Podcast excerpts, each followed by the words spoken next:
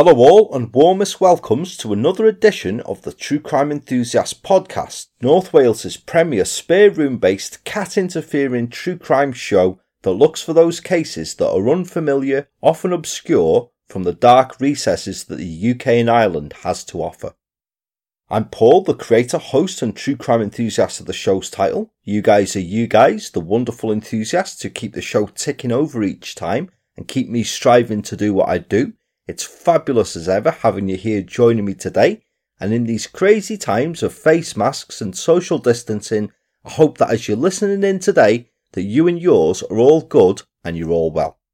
So following in the theme that we've developed here over time, we start with the episode thanks. Firstly, massive thanks going out to those who have gotten in touch concerning our previous episode, Stalker, and what an absolute scumbag we dealt with here, eh, with Anthony Burstow hell bent on causing misery and destruction in, wasn't he? And is undoubtedly today exactly where he needs to be. I know he almost destroyed Tracy's, and Lorraine was lucky to physically escape with her life, but a person like Burstow, somebody who's that hell bent, well, it would have ended with someone dying all the time, wouldn't it? So locked away is the best place for you, Burstow.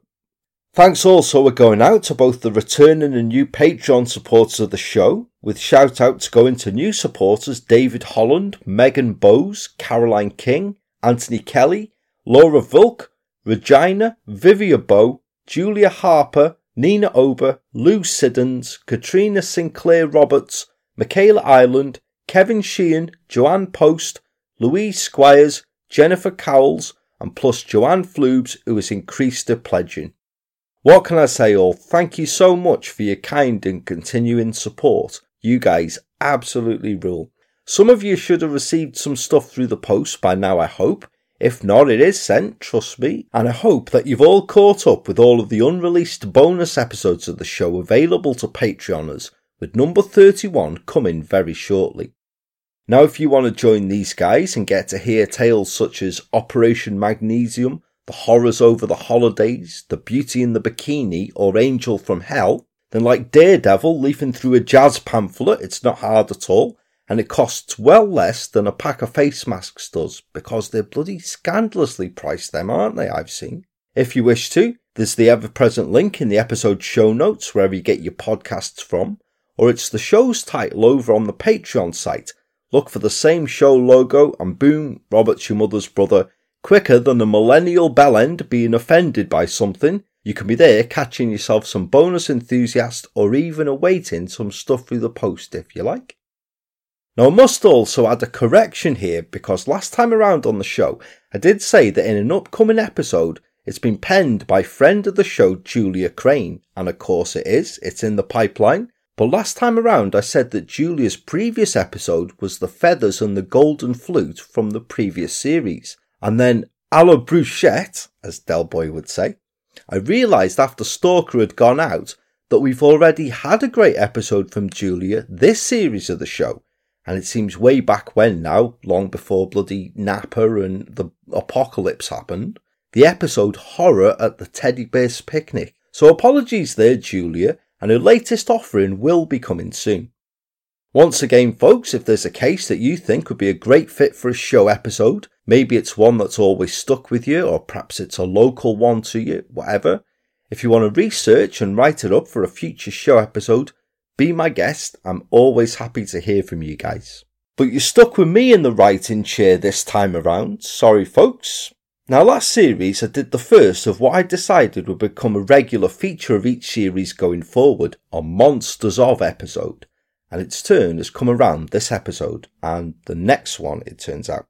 We were up in Merseyside last series for a pair of real horror stories, and this time around, for this one, we find ourselves down in the county of Berkshire in southeast England, one of the home counties. Now, what can I say about Berkshire really? A couple of stats that I discovered is that it's of course home to Windsor Castle and the National Trust's oldest tree, the Ankerwyck Yew, which is estimated to be two and a half thousand years old. Elton John lives there, the Duchess of Cambridge, Ricky Gervais, and the one and only Chesney Hawkes are from there. But top stat that I found this time around was that the Oakley Court Hotel in the county doubled as the home of Dr. Frank-N-Furter in the film version of the Rocky Horror Picture Show. So come up to the lab, and see what's on the slab. Great movie, love it. And it's Berkshire that's our focus for this tale. Now, it's been more than 50 years since the events that make up the tale that I'm bringing this and the next episode took place. And whilst I was researching the case, I discovered that even fairly recently, there are still events that are considered so horrific and devastating that people from the area of the county concerned, a small village called Beenham, are still loath to talk about them today. The tale featured in this two part episode spans some 46 years in total and deals with a killer who I truly believe deserves the moniker monster for the appalling crimes featured. Real, true horror.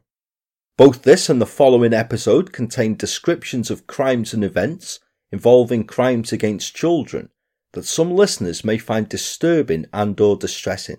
So as always, please use your discretion whilst you're listening in guys. Bearing that in mind, Please join the true crime enthusiasts for the first part of this series' Monsters of episode. We look at a case I've entitled The Beast of Beenham, Part 1.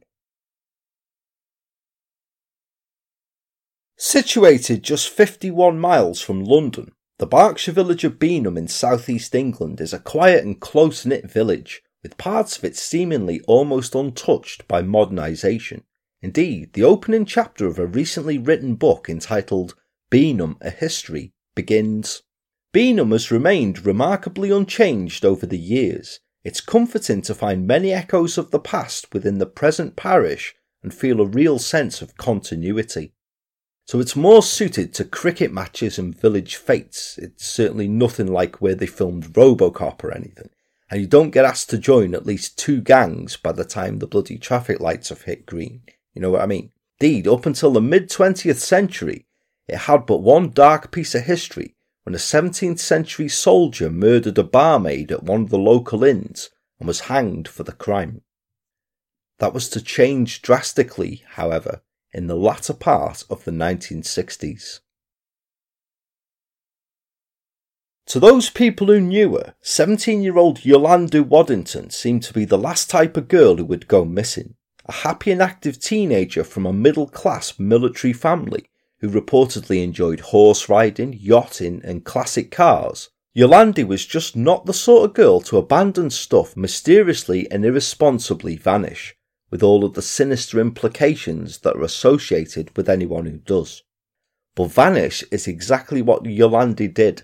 One Friday night in October 1966, she left her lodgings in the village to post a letter and to go and buy cigarettes from a local pub, the Six Bells, and was never seen alive again.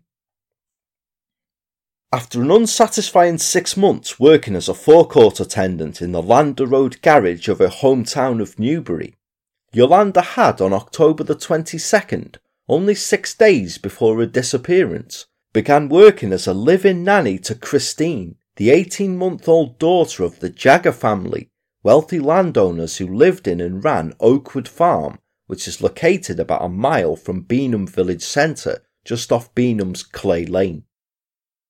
Come the night of Friday, October the 28th, 1966, Yolanda told her employers that she was going to walk into the village to post a letter that she'd written that morning to her boyfriend of a couple of months, 23 year old Philip Swain, who she'd met while she'd been working at the Newbury garage. Now by this time it was 10:15 p.m. and Rosemary and Peter Jagger were not keen on Yolanda walking alone into Beenham along a dark wood-lined mile-long farm track as it was. They tried to dissuade her from the journey, reminding her that any letter wouldn't go until the following morning as it was anyway, and when she asked what time the local pub, the Six Bells, closed, they told her a small lie and said that it habitually closed at 10 pm, trying to discourage her from going out into the dark. However, she'd inherited a retired squadron leader father's headstrong streak, and telling the Jaggers that no worries, she fancied a breath of fresh evening air anyway, set off to walk the mile along to the post box and the pub.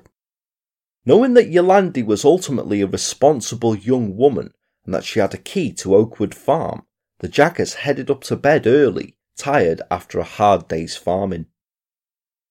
Now, on a Friday evening, most pubs are chocker busy, aren't they? And the Six Bells was no exception. As the central hub of the village, it was packed. It was filled with the working men and young women of the village, fresh pay packets burning a hole in their pockets, and attracted by the draw of having a pint at the end of a busy working week. I'm sure that most of us are the same, aren't we? Yolanda had posted a letter and walked into the bar just 10 minutes before last orders were called to buy cigarettes, taking a pack of 10 filter tipped ones and some matches. Before leaving, possibly because it had begun raining outside, Yolande sat down and smoked one of these in the pub, although she didn't bother having a drink, perhaps not intending to stay that long. As there were so many in the pub at the time, in the scramble to buy last drinks, people's attentions were elsewhere, and so no one could be sure exactly when Yolande left, or, if anyone, whom she left with. The next morning, the Saturday, was Yolande's day off, but when Rosemary went to check upon her, bringing her a cup of tea, she was concerned to see that Yolande's bed hadn't been slept in. They were concerned because, as we've said, she'd only been in a job for six days and had not made any friends as such in the area, just mere nodding acquaintances, so she wasn't likely to have decided to stay at a friend's house who she'd met in the pub.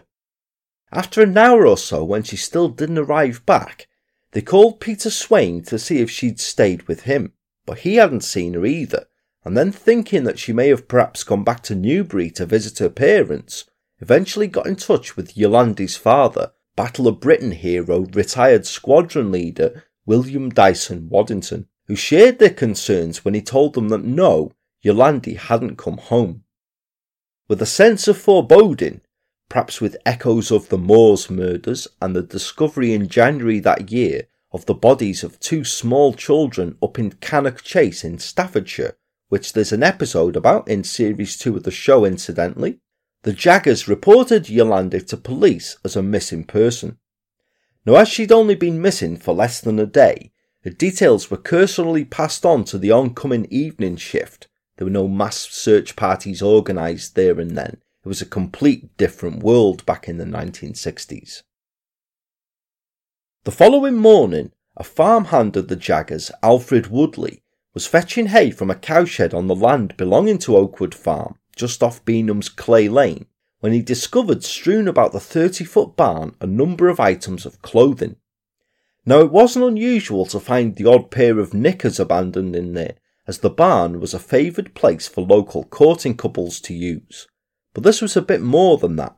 There were a pair of jeans, shoes, a white headband, a bra, and a pair of knickers. Whoever the clothes belonged to must have completely stripped off in the October air. He was bemused enough to mention his discovery to the Jaggers, who already concerned that Yolande had now been missing for a day were even more alarmed when Rosemary recognised the shoes that Alfred held as being the ones Yolande had been wearing on that Friday evening. Peter Jagger now again called police to report the find and gathering the other farmhands began a search of the Oakwood farmland. It was mere minutes after this search began that Peter Jagger himself made the horrific discovery. In a waterlogged ditch beside a gravel track some 20 yards or so from the rear of the cowshed, Peter discovered the naked body of Yolande lying on her right side. A vicious looking wound could clearly be seen to the rib cage underneath the girl's left breast. She had her hands tied behind her back with a length of baling twine, and her oatmeal coloured jumper was wrapped around her head, perhaps to muffle any screams. Not wanting to risk disturbing the scene any further, Peter Jagger once again went to fetch police as a matter of urgency, and shortly afterwards, the first officers to respond, PC's Rodney Watson and Gary Deakin, arrived to secure the crime scene. After the body was photographed and moved, it was noticed that a similar length of twine as had been used to secure her hands behind her back was found wound tightly four times around her neck and had been used as a garrote. A post mortem was later to show cause of death as ultimately being strangulation, but Yolandi had also been stabbed twice, once underneath the left breast and once in the back beneath the left shoulder blade, determined to have been caused by a bladed object measuring between a half and three quarters of an inch in width, something like a pocket clasp knife. Now, there's some discrepancy through research as to whether Yolanda had been raped or not. Some sources claim that yes, she had been, whilst others, and I found this to be predominantly, say that no, she hadn't. There were no actual signs of rape. Perhaps it was a consensual sexual encounter that had somehow gone horrendously wrong. She was cursorily identified at the scene by a former employer and with that, police were dispatched to Newbury, where they had to break the tragic news to Yolanda's family, her parents, and her two brothers. Yolanda's brother Giles, who was just eight years old at the time, recalled years later answering the door that Sunday morning to the figure of a uniformed police officer, and he remembered being fascinated yet fearful of the authority figure. The rest, he claimed, was a blur of a house full of people. It was standard practice at the time for a murder inquiry to have the assistance of Scotland Yard detectives, and the resulting investigation into Yolanda's murder was spearheaded by the fantastically named Detective Superintendent Wallace Virgo of the Yard's Murder Squad. Whether his name would be Wallace Libra today, that's anybody's guess.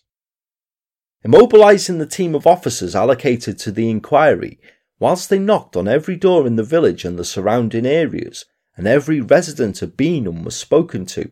At the same time, as much as possible about Yolanda's life was being checked. Places that she'd hang out, friends that she had, any current or former boyfriends. Perhaps there was something there that may jump out to show a possible motive or a possible suspect. Her current boyfriend, Philip Swain, was interviewed and was almost immediately ruled out of the inquiry. He hadn't seen Yolande for more than a week due to a new job, but regardless, their relationship was nothing but good. The letter that she'd written him that she'd gone out to post on the night she died was intercepted by police and opened, but its contents revealed nothing to suggest there were any problems whatsoever in their relationship. Philip could also be solidly alibied for the Friday evening anyway, and he was consequently ruled out of the investigation. Meanwhile, police had utilised service personnel from the US Air Force Base at nearby Greenham Common to search the crime scene and surrounding areas equipped with powerful metal detecting equipment. Aside from searching the entire route Yolandi would have taken from Oakwood Farm and back inch by inch, the 30 foot hay barn was also systematically emptied, and it soon became all but confirmed that this was where Yolandi had been killed. A packet of filter tipped cigarettes, with one missing from it, was quickly found, and as the hay bales were removed, other items were periodically discovered another pack of 10 cigarettes, handful of loose change, a comb, a white earring, and an empty white ICI fertilizer sack, and all were seized and retained as evidence. But the most interesting find came two days after the body had been discovered when a pocket clasp knife with two blades, the larger of which was determined to be of a similar width to that which had caused the stab wounds to Yolandi, was found 40 yards from the ditch where her body lay. Unfortunately, no discernible fingerprints could be gleaned from it. As the inquest into Yolandi's death was opened on the 2nd of November by Newbury coroner Charles Hoyle, the inquiry continued and when house to house inquiries established that a girl of Yolandi's description had been remembered just before closing time being in the Six Bells pub on the night of the murder buying cigarettes, it tied in with the discoveries that had been made in the barn, as the cigarettes that had been found were of the same brand that the pub sold. Yet, despite all customers of the pub that Friday evening being rounded up and spoken to, no one was forthcoming about what time she'd left or who she had left with. It prompted Detective Superintendent Virgo to tell reporters from the Newbury Weekly News, pressing home the urgency of the appeal. I am amazed no one has come forward to help us. She was in a crowded public house just before closing time, and it seems no one saw her. This is a thoroughly vicious murder, and it could happen again. But information and lines of inquiry, albeit only a few, did trickle in. Police learned that Yolandi had a short time before her death bought a box of expensive cigars that she told friends were for, quote, an older male friend. But this promising line of inquiry ended when the cigars were found to have been simply bought for Philip Swain, The why she didn't just name a boyfriend to her friends wasn't known. Then reports came through of a grey green Land Rover that was parked in the Six Bells car park that a girl, who was possibly Yolandi, had been seen sat in on the night of the murder. The owner of the vehicle was traced and was arrested and admitted that he had indeed let her sit in the vehicle to shelter from the rain, and once it had stopped, she had made her way off on foot back in the direction of Oakwood Farm. He hadn't come forward immediately for fear of becoming the prime suspect, and although this was remiss of him, the man was subsequently ruled out of the inquiry. Police also appealed for a man to come forward who was seen running along the A4 at Theale towards Reading, which was about 2 miles from the murder scene, between 1:30 and 2 a.m. that Saturday morning. He'd been picked up by a passing motorist who gave him a lift as far as Reading and who was able to describe the man as being unkempt, in his early twenties, about five feet six inches tall, slim, light brown haired, and with a long straight nose. But this man never came forward, and he was never traced. Aside from these lines of inquiry and the usual appeals being made, police went far and wide, from Interpol getting involved to trace two au pairs who had formerly worked at Oakwood Farm and who had left just as Yolandi had got her job, a Swedish girl named Sonia Arderson and a French girl named Elizabeth Reusch, to the investigation even reaching out to the world of pop music. Police had contacted management agents for British band The Who as they considered the possibility that the killer may be one of the fans or groupies of the band who followed them around the country, knowing that The Who had only a short time before the murder played a show in Newbury, but this again drew a blank. Now it shows just how many bases police were prepared to cover in their hunt for Yolandi's killer, wanting to look at every angle, but what they always kept coming back to was that the killer was somewhat closer to home, a local to the Beenham area. The location of the cowshed, as we've said, was a popular spot for local courting couples, but it was known only locally and it was thought that the chances of a random stranger killer just being in the area, waiting in the darkness, and Yolandi just encountering him were too astronomical to imagine, like Kanye West's chances of being president, you know. So had Yolandi gone to the cowshed voluntarily with someone for sex, perhaps someone she'd met in the pub that evening? The entire male population of Beenham had been spoken to in the first two weeks of the inquiry, however, and no one had jumped out as a stronger suspect than any other. No hockey mask wearing 10 foot tall superhuman odd one out or anything. So police came up with a groundbreaking idea.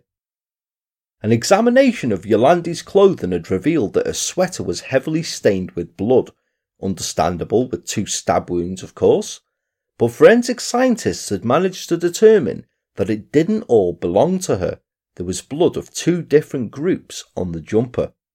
Yolandi may have injured her killer as she fought for her life, and unless it was from a nosebleed, the killer may still have scratches or a visible cut upon his person that may be noticed, or someone may remember someone having these.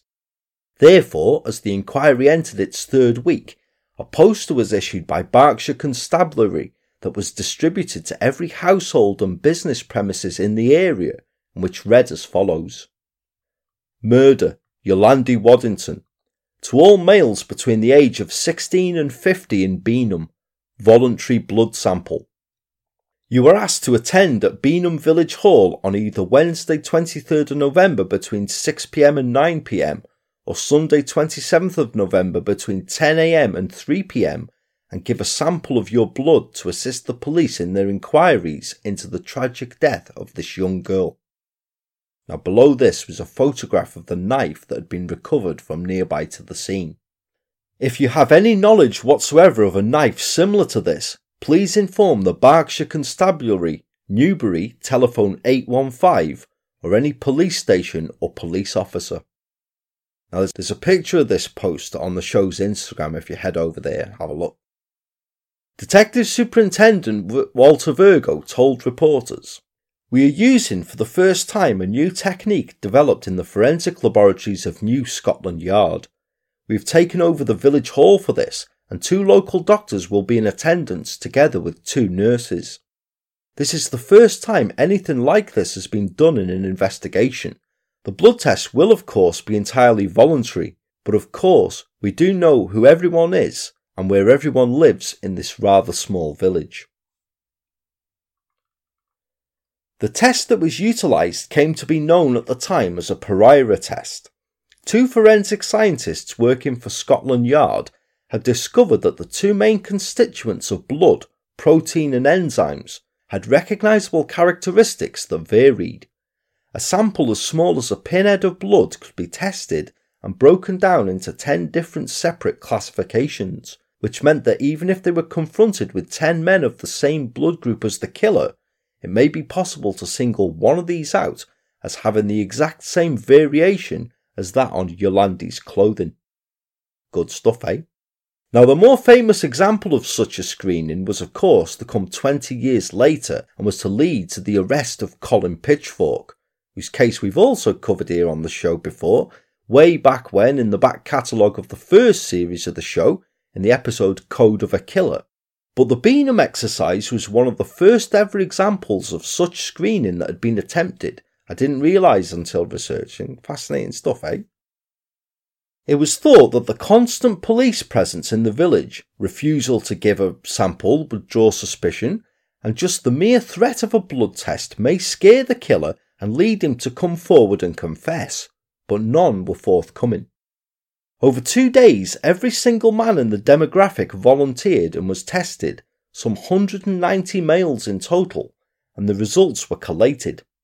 One of the first men to volunteer a sample was a 19 year old youth named David Burgess, a local resident who worked at a gravel pit on the other side of Beenham, and Burgess stu- soon stood out from the others tested.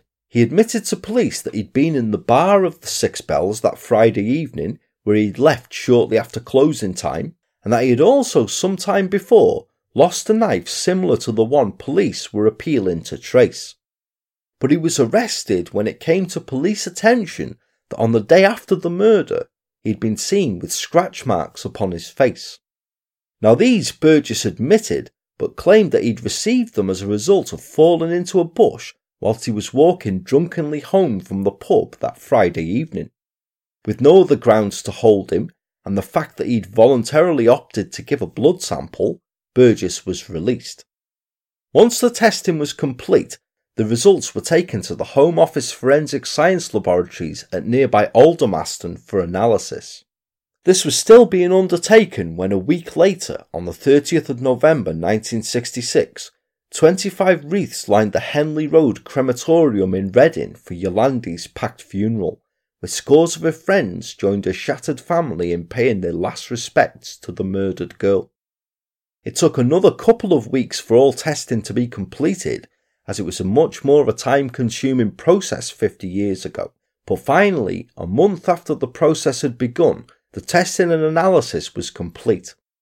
Out of all of the men tested, although a handful were close and had several matching characteristics, including David Burgess, none were found whose blood fully matched the blood grouping, and all of these were ruled out. Police were forced to admit to the press, I quote, Experiments on the blood samples taken have provided no evidence that the killer lives in Beenham. With all other possible lines of inquiry already having reached dead ends, they were again faithfully relooked at, but by March 1967 the investigation was wound down, with no further avenues of inquiry to go down. The evidence from the scene, Yolande's clothing and personal effects, the items from the barn, including the plastic sack of ICI number 2 British fertilizer, was stored for future analysis, and the investigation into Yolande's murder was marked inactive. The crime scene could no longer be re examined in future either, for on Friday, the 25th of August of the following year, the barn burned down, caused by an accidental petrol leak from a baling machine which had ignited, well, allegedly anyway. Apparently, the owner claimed that he had planned to tear the barn down after that summer anyway, it being a constant unwelcome reminder of the murder, but the fire saved him the bother. It was a costly fire, for some 2,000 bales were destroyed and £300 worth of hay was lost in it, which was a fair bit of wedge back in the day. Four months prior to this happening, however, on Thursday the 13th of April 1967, a coroner's jury delivered a verdict of wilful murder by person or persons unknown in the death of Yolande Waddington. Frightening for parents and locals, and frustrating for police, for it meant that a killer was still out there.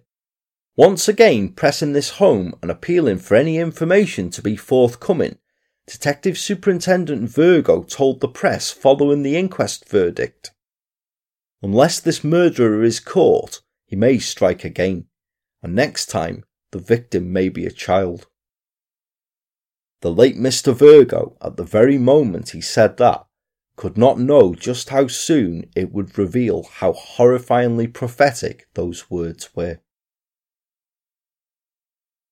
Now, at this point, it had been almost six months since the murder of Yolande Waddington, and within that time, the watchful eye of parents had slipped somewhat, memories fade with time, and by the time of Yolande's inquest verdict, the children of Beenham were once again out playing and roaming free outdoors without constant supervision.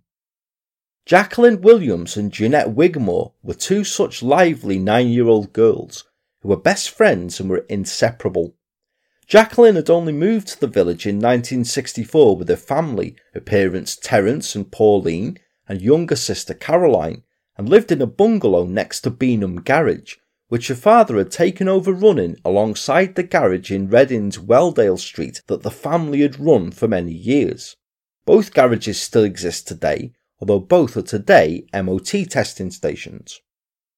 Now, Terence Williams had been evacuated to Beenham during the Second World War and had loved the area so much that the first chance he got to, he jumped at the chance to live back there and moved the family to Beenham from the Reading suburb of Tilehurst. Jeanette and her family, meanwhile, her parents Anthony and Marion and her younger brother Paul, lived in one of the cottages attached to Park Farm, only a short distance away on Webb's Lane, where Anthony was a farm worker. Jeanette was a happy child who did well academically, sang in the choir and attended Sunday school, and who harboured aspirations to be an air hostess. Both girls had become instant best friends when they'd met at the village school, and aside from being inseparable in school, they spent all of their evenings and weekends playing together.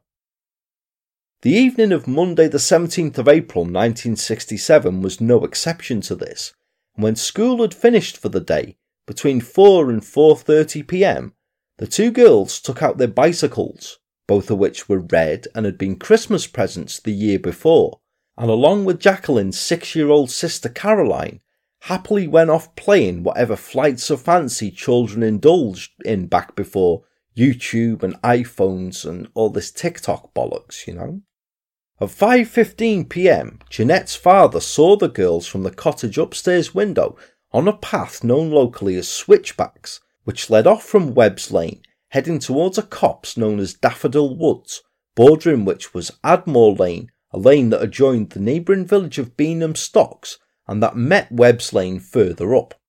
Now, set back off Admore Lane in that direction was a disused and partly water filled gravel pit that provided an enticing, if not a dangerous and forbidden, adventure playground for the children of Beenham. And a school friend passed near in a car who knew Jeanette and Jacqueline saw them on their bicycles at the corner where Webb's Lane and Admore Lane met at 5:35 p.m. as though they were heading towards the pit. Shortly before six o'clock that evening, Caroline returned home in floods of tears claiming that the two older girls had ridden off on their bikes without her. As she was being comforted by her mother, who promised that she would tell Jacqueline off for abandoning her when she arrived home, Caroline had no way of knowing just how lucky she'd been. But as dusk descended and there was no sign of Jacqueline coming home for a bollocking, her parents contacted Jeanette's family at home, thinking that the two girls might be there together. But when Jeanette's parents told them no, there was no sign of the girls there, and they too were concerned because Jeanette had not come home either, both families now began to feel anxious, which rapidly descended into full blown panic, as the horror of Yolande's murder less than a mile away the previous year couldn't have been too far from their minds. By just after 7 pm, the respective fathers of the two girls decided to go out and search the area for them, and as Terence looked around Beenham village itself, Anthony headed the opposite way. After looking around unsuccessfully for some time, he suddenly remembered hearing Jeanette talking previously about collecting frog spawn from the gravel pit ponds. Now, knowing that the only pits in the area were those opposite the former Mayridge excavation works that Anthony's employer actually owned, he decided to head there in the fading light to have a look. Arriving there at about 8:20 p.m., Anthony searched around the top of the 18-acre site for some minutes but could find no sign of the girls, and then, in the fading light, noticed a tin hut on a mound in the pit itself. Perhaps the girls were huddled in there. Making his way down into the pit and over to the hut, Anthony found nothing inside, but from the top of the mound, a short distance away, he did spot two red bicycles that had been abandoned. Now, in what must have been unimaginable horror, as he approached the bicycles, Anthony became aware of a prone figure lying beyond them, and he broke into a run, stopping dead in his tracks when he realised, from the clothing and the formerly long blonde hair that had only recently been cut short, that the body lying in a pool of water was that of his daughter, Jeanette. I mean, take a second there, right? You can't even begin to imagine it, can you? Jeanette was lying face down, fully clothed but without her shoes. These were later found between the bicycles and her body. And as Anthony did what any father would do and picked her up in his arms, he found there was no response from his daughter, and also found that his clothing became immediately saturated with blood. Carrying his daughter and placing her down on her back at the bottom of the bank a short distance away, Anthony immediately ran to get help. The first house that he came to near the top of Admore Lane would not answer the door to his cries. The household occupants, an elderly woman and her daughter, were fearful, having only a few weeks before been robbed by masked intruders. But the next house did contact the police for the distraught man and consoled him while he awaited their arrival, which occurred just a short time later. By this time, Terence Williams had organised a search party of the local villagers and having the same idea as Anthony, had headed up to the gravel pits. He was met there by a shattered Anthony Wigmore, who told him that he'd discovered Jeanette, but of Jacqueline there was no sign.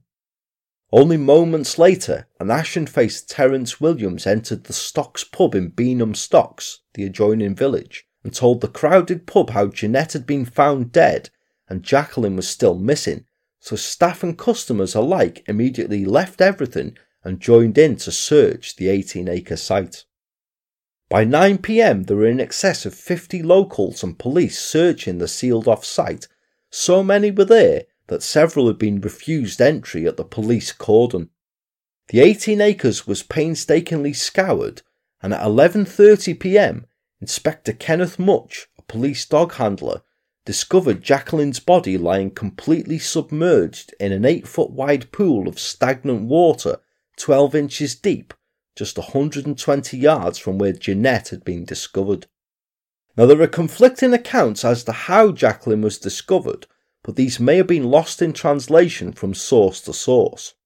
I personally would be more inclined to believe Inspector Much's account that he was to later relay in court, as finding a murdered child is something that would tend to stick in your mind and you'd remember every detail of surely, so it's the account that I've chosen to use for this episode. What there is no discrepancy of is the cause of death of either girl, because Jacqueline was found with a skirt pulled up over her back and her underwear left lying around her ankles. She'd been forcibly drowned in the puddle whilst the killer had raped her there, forcing her head backwards into it as he'd gripped her throat, half strangling her. Jeanette, meanwhile, had not been raped, but had been stabbed three times.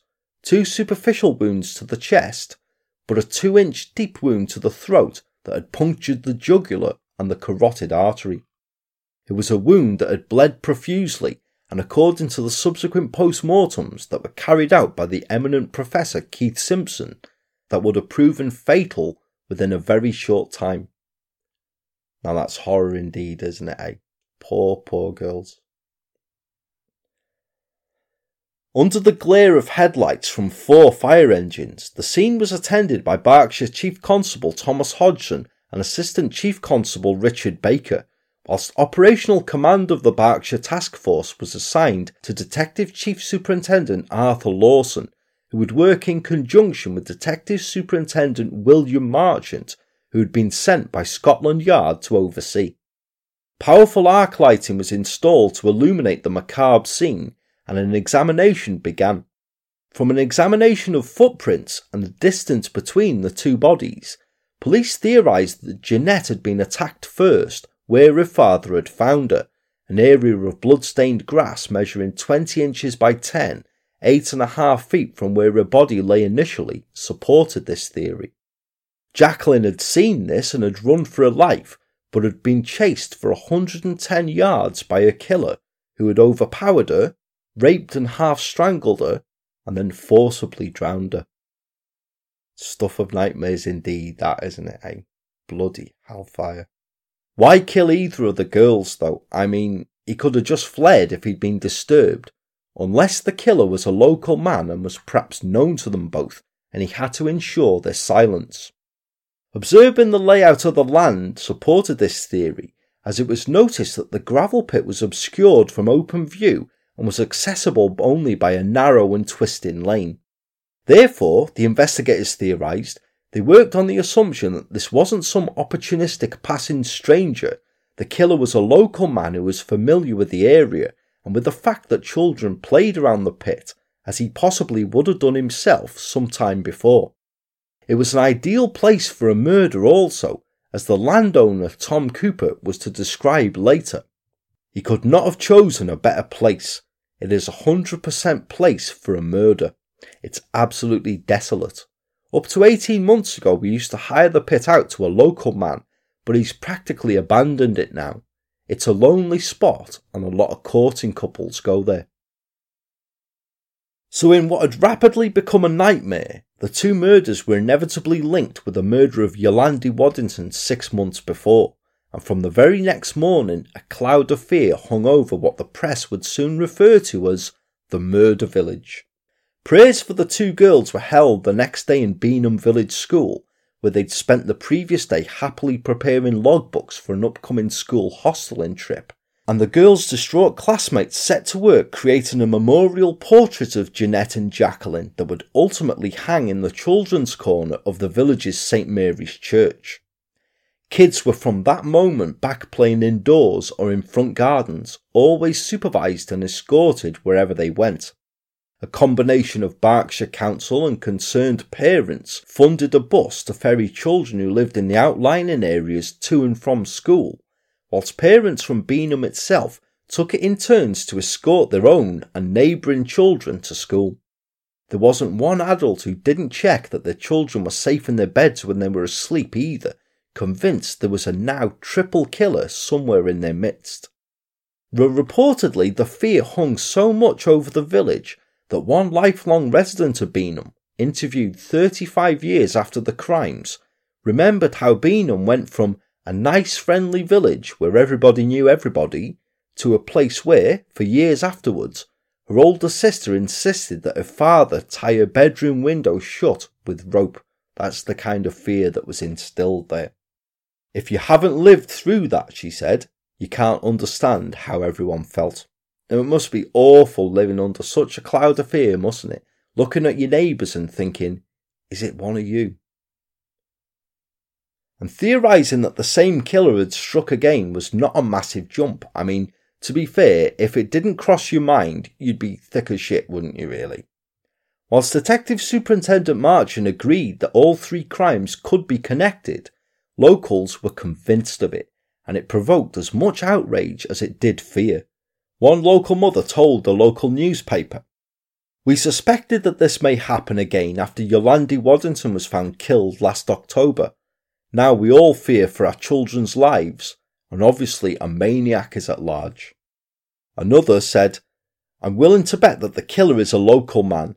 As far as I'm concerned, the blood tests did not eliminate the village from suspicion. Who's to say it's not a man over 50 or a couple of young louts? But the feeling in Beenham at the time was best summed up by a quote from one villager who didn't wish to be named and who said, I don't want to think that it's someone from the local area, but if it is, then they must get the bastard this time, and when they do, they should parade him naked through the streets, then hang him. Letters of sympathy began flooding to the families of the two girls as soon as news of the horrific killings broke across the country. And as house to house inquiries got underway for the second time in six months, the statements and blood samples that had been taken from all of the male residents of the two villages between the ages of 16 and 60, which had been taken during the hunt for Yolande Waddington's killer, were now re examined for any possible clues. A hundred police officers worked alongside a team of 33 Number 1 Training Regiment Royal Engineers using magnets and metal detectors to search the pit and surrounding areas for a possible discarded murder weapon, and by three days after the murder, an extra 40 officers had been drafted in from as far away as Exeter to assist in the hunt. A week after the murders, all vehicles were stopped at roadblocks and the drivers questioned on all roads leading into Beenham House to house inquiries were extended to the nearby village of Bradfield, and all 850 villagers from the Beenham and Beenham Stocks areas, both male and female, were asked to account for their movements after 5:30 p.m. on the 17th of April. Crucially, between 5:30 p.m. and 6:30 p.m., the timings in which the killings had happened that could be worked out between confirmed sightings and the pathology reports. Now, as with Yolande's case, several lines of inquiry did arise, from reports of several cars that police wished to trace, including a beige Hillman and a maroon Zephyr model, right through to information offered from a Coventry medium who claimed to have had a glimpse of the killer whilst in a trance and offered that the man police sought lived within an 8 mile radius of the village. All were followed up but provided no further leads. Police also had to fend off crowds of onlookers who would travel up to the murder village, treating it as a day out and even coming from as far as Portsmouth for, I quote, to show the family where those two girls died. Some people are bloody absolute parasites, aren't they? Some people. Really, really are. It prompted the vicar of St. Mary's, the Reverend Cyril Kelway, to take part in a televised appeal shortly after the murder where he implored anyone with information to come forward, but also chided those who were coming up for a gorp and requested politely that they leave the village and its inhabitants to grieve and to process what had happened in their own time. Now, which they did do. On Sunday, the 23rd of April, a service of commemoration was held for the girls, and a large percentage of Beenham, some 300 people, attended St Mary's Church, where Jeanette's father read the message that day. By the time the inquest had opened on the 28th of April in Newbury, people in the Beenham area and beyond were clamouring for the return of capital punishment. Now, as we've said, the crimes of Ian Brady and Myra Hindley still horrify today. They still chill the blood to its core, don't they? They're just awful. And that's more than 50 years after they were committed so just a couple of years after them, you can imagine the horror and the revulsion and how strong that was feeling back then, can't you? It was the same as the Cannock Chase murders that had occurred the year before, which I said in an episode of the show from Series 2. They caused revulsion and anger as well.